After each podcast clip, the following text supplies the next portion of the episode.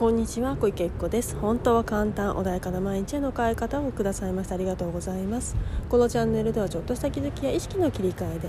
毎日が穏やかで自分が集中したいことに集中でき、パフォーマンス上げることができるちょっとしたコツをお伝えしていきたいと思います。では本日は難しい課題の乗り越え方についてお話をしたいと思います。はい、では今日はですね、難しい課題ね、日々生きてたり仕事をしてたりね、人間関係だったりなんかね、ちょっと今まで体験したことないな、経験したことないなっていうね、課題ってね、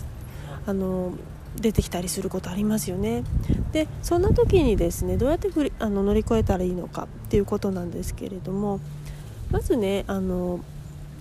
しい課題が出てきた時っていうのは何かっていうと、次のステージに行きましょうねっていうことなんですね。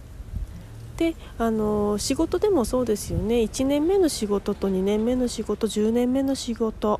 30年後ってね、仕事の内容違いますよね。1年目の仕事をもうずっとやるってことはないと思うんです。慣れてきて次の仕事っていう風にね、変化してきますよね。っていうように課題が出てる時っていうのは今までの自分を超える時っていうことなんですね。なのでもちろんそれをクリアしないっていう選択肢もあるわけなんですよ。でその時にね、難しいと思ったり何か引っかかって自分の前にね、壁があったりとか何かいけないっていうものがあるなって感じた時、それがねブロックとかビリーフとかっていうものになるんだけど、それっていうのは一つじゃないんですよ。人っていうのは生きていくといろんな思い込みだったりってものが存在していて、でそれを一つね、自分が次のステージ行くごとにね、今まで必要だったけど次のステージは必要ないものっていうものを出してきてね、それをクリアしないといけませんよ、手放す必要がありますよっていう風にサインを出してくるんです。例えばね、今まで平野の仕事をしてたところが昇進してね、人を管理する側の人間になったとする。そうすると今まではね、例えば営業だったとして、自分の一人でね、一生懸命頑張って自分の数字を上げればよかったところが、管理する側というのは自分一人ではないですね。でかつ動き方も変わってきます。みんながどういうふうにしたらパフォーマンス上げられるだろうかっていうことを考えたりとか、今までしてなかったことと違うことをするわけですよね。ということは一人でがむしゃらに頑張るという何かそういうものがあるとしたらば、それは手放していかなければいけないものだったりするんですね。なのでご自分がどこに行きたいのか、もちろん別にその次のステージ行かなくてもいいんです。マネージャーとかね、管理つく仕事に就かなくたっていいんです。ずっと営業で現場でっていう方もいらっしゃるし、それは選択肢は自由なんです。だけれども、もし次のステージに行きたい、変化を求める、ね、もっとお給料欲しい、何かを変化を求めたときは、やはり次のステージに合った自分になる必要性がある。そのためには必要のないものをまず手放して、必要なものを手に入れる必要があるので、手を開けないといけないんですね。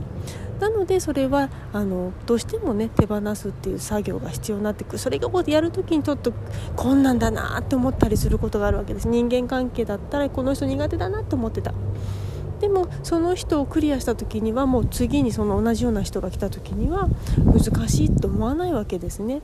なのでご自分の中でそのクリアしたいものが出てきたとき、難しいと思った時、それは次にステージに進むサインなんですね。なのでね、それをどう捉えるか、ね、ジェットコースターのように捉えるのか、ね、例えばジェットコースターね、乗るの苦手な人は怖いですよね。なかなか乗りたくない、ね、藤山とかね、乗りたくないって方もいらっしゃるかもしれない。でもそれが大好きな人もいる、ね、それはもうその人のもともと持ってる勇気だったりとか経験だったりとか、全然そこはね、もうその人の生きてきたものだったりもともとのものっていうので変わってくるんですね。だけれどもそのジェットコースターに乗らない限り、自分が本当に欲しいアトラクション、乗りたいのアトラクションにたどり着けないとしたら、それは乗るしかないですよね。だってそれが欲しいから、そこの先に行きたいからであれば、一回覚悟を決めて乗るね、でもちゃんと安全装置ついてるわけです。ジェットコースターっていうのはね、周りの人が点検ちゃんと日々してくれて、そして助けてくれて、ね、やってくれるわけです。会社でも家族、ね、人間関係でもそうだけれど、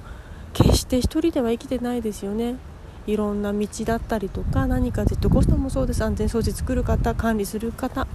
ね、整備していろんな、ね、そこに助けてくれる方がいらっしゃるわけで、一人で生きてるわけじゃないんですね。なので自分はもう常にね、その人生において安全装置はちゃんとあるんだと、ただそれに気づけるか気づけないかっていうね、そこなんですね。なのでまずは自分でどこに行きたいのか、それを乗らないといけないのか、乗らずに済む選択肢もあります。ただ本当に欲しいものはそこでは手に入らないかもしれません。違うやり方をもしかしたら探すっていう方法もあるかもしれないですけれども、でもどちらにせよ越えないといけない時は同じような課題が出てきます、ね、今のはなんとかクリア回避できた。でもね、また次に同じような問題が出てきます。そうやって次に行かなければいけない時はクリアしない、乗らないといけないんですね。だとしたら楽しく乗るのか、それとも大変だな、怖いなって乗るのか、それはねご自分で決められることであって、本当にね自分で選択してできるんですよね。なのでせっかくもう乗るって決めてしまえば覚悟を決める、もちろんそうは言ったって怖いぜっていうことはありますよね、当然そうです。でもそしたら何をするか、友達ね、知り合いとか信頼できる人と一緒に乗るとか、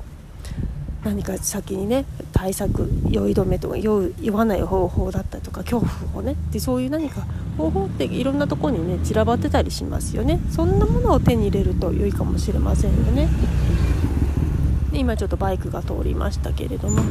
でそうやって自分の人生っていうのは自分で気づけるんですね。なのでご自分で選択できるということは、困難もそうじゃないことも自分で選択できるので、ぜひねご自分の人生豊かにしたいって思われる方はですね、ぜひまずは石橋叩き割るっていうこともできますけれども、叩きながらでもいい、誰かをそばにねついててもらうこともできるので、ぜひね進んでみるっていうことをねされてもいいんじゃないかなというふうに思います。はい、では今日はね難しい課題の乗り越え方についてお話をしました。途中ねちょっと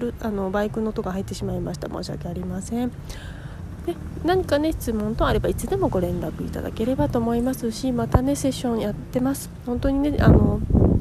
自分の改善したり前に進みたいという方はねセッション、コンサル受けていただけますと効果的です。ぜひね前に進みたい、未来をつかみたい、本当に今ね会社とかでもそうです、流れが悪いな、滞りをね回避したいという方はぜひね本当にその辺はね得意としてますので、ぜひねご相談いただければと思います。本日もありがとうございました。